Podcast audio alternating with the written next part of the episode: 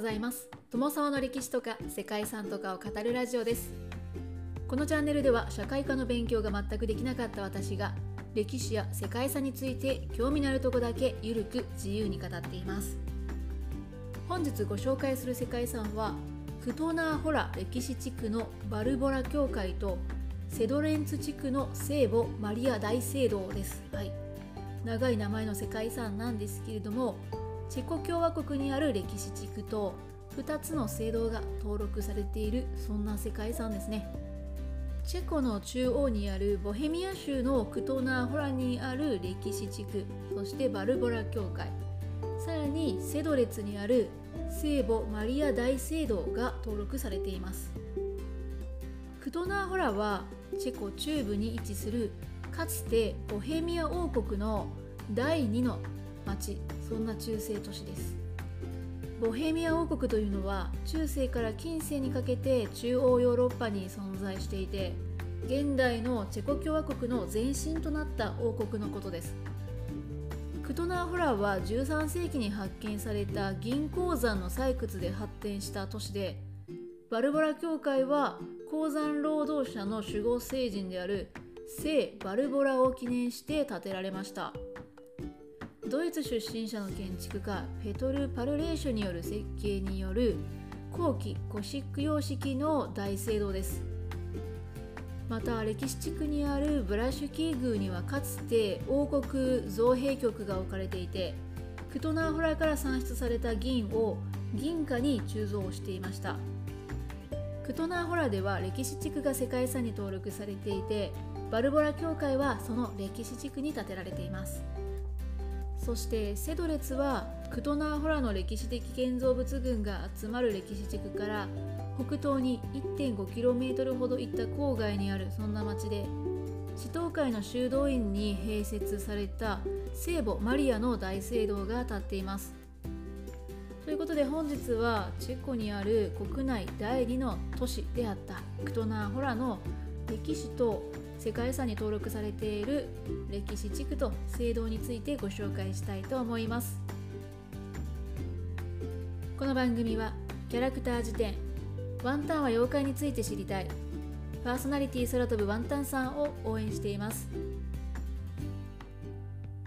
クトナーホラーはチェコ中部のプラハの東 63km ほどに位置する都市です。13世紀の終わりに銀鉱脈が発見されると急速に発展してやがてプラハと並ぶボヘミアの中心都市として成長しました。街にはゴシックやバロックの建物が立ち並び美しい街並みが築かれました。世界遺産に登録されているのはクトナーホラ南西部の歴史地区の一帯と東部のセドレツ地区の聖母マリア大聖堂の2軒です。クトナーホラには戦死時代から人類が居住していてキルト人の墓地なども発見されているそうですね。その歴史としては古くから鉱山集落として栄えた場所で10世紀頃には銀の採掘が行われていたといいます。歴史地区はブルフリツ渓谷の丘に位置する入り組んだ場所にあって小さな集落から少しずつ発展していきました。1142年に丘を下った低地に市東会によってセドレツ修道院が建設されていました。修道院は森を開拓して農地を運営しながら宗教教育そして科学技術といった面からクトナーホラを支えて町の繁栄に寄与しました。一方9世紀に公国となっていたボヘミアは1198年にボヘミア公がローマ帝国領内では当時まだほとんど存在していなかった王号を持つボヘミア王となってボヘミアが王国に昇格したんですね。クトナーホラ周辺では王家の要塞都市であった南東のチャースラフだったり北東にあったコリーンという町が中心的な町となっていました。ですが13世紀の後半に巨大な銀鉱脈が発見されるとクトナーホラはゴールドラッシュに沸くこととなりました。そしてドイツから多くの労働者を迎え入れて町は急速に発展することとなったんですね。クトナーホラにはブラッシュスキー・ドゥブールと呼ばれる王宮が建設されて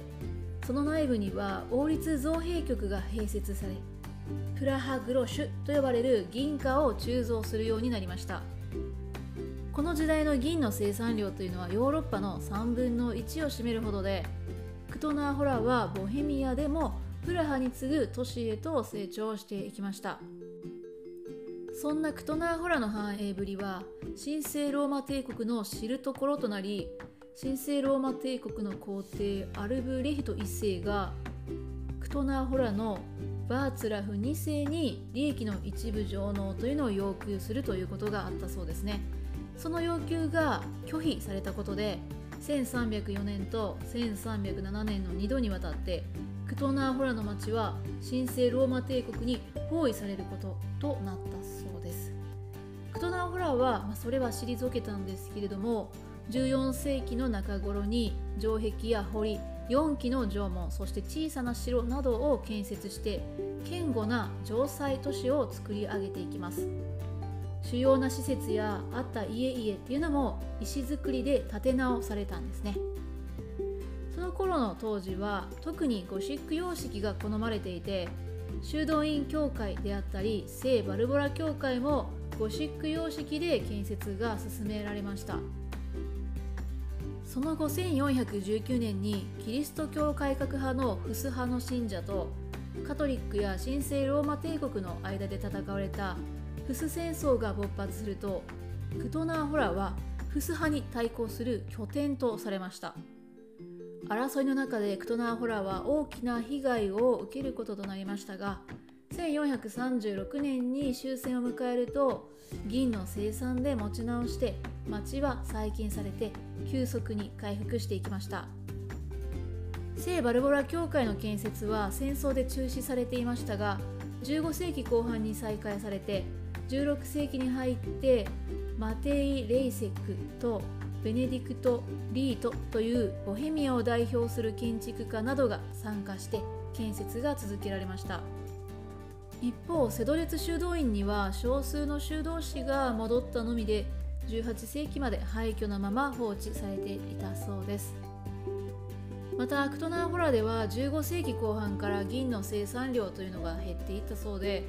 1530年頃から鉱脈が枯渇を始め1550年にはプラハグロシュの鋳造というのが中止されました。大航海時代に入ると中央アメリカや南アメリカでポトシのセロリコ銀山をはじめ世界有数の銀山が次々と開発されていくと銀の価格というのが暴落してクトナーホラの産業というのは効果を続けていきました。そして1726年ついに銀鉱山が閉鎖されてクトナーホラの繁栄というのは終了を迎えて以降一帯の中心というのが北東にある町のコリーンに移動していきました。そんな歴史を持っているクトナーホラですがここを代表する建造物であるのが聖バルボラ教会ですね。フス戦争による中断を含めて1388年から1558年に建設が進められたんですけれどもその時には完成には至らず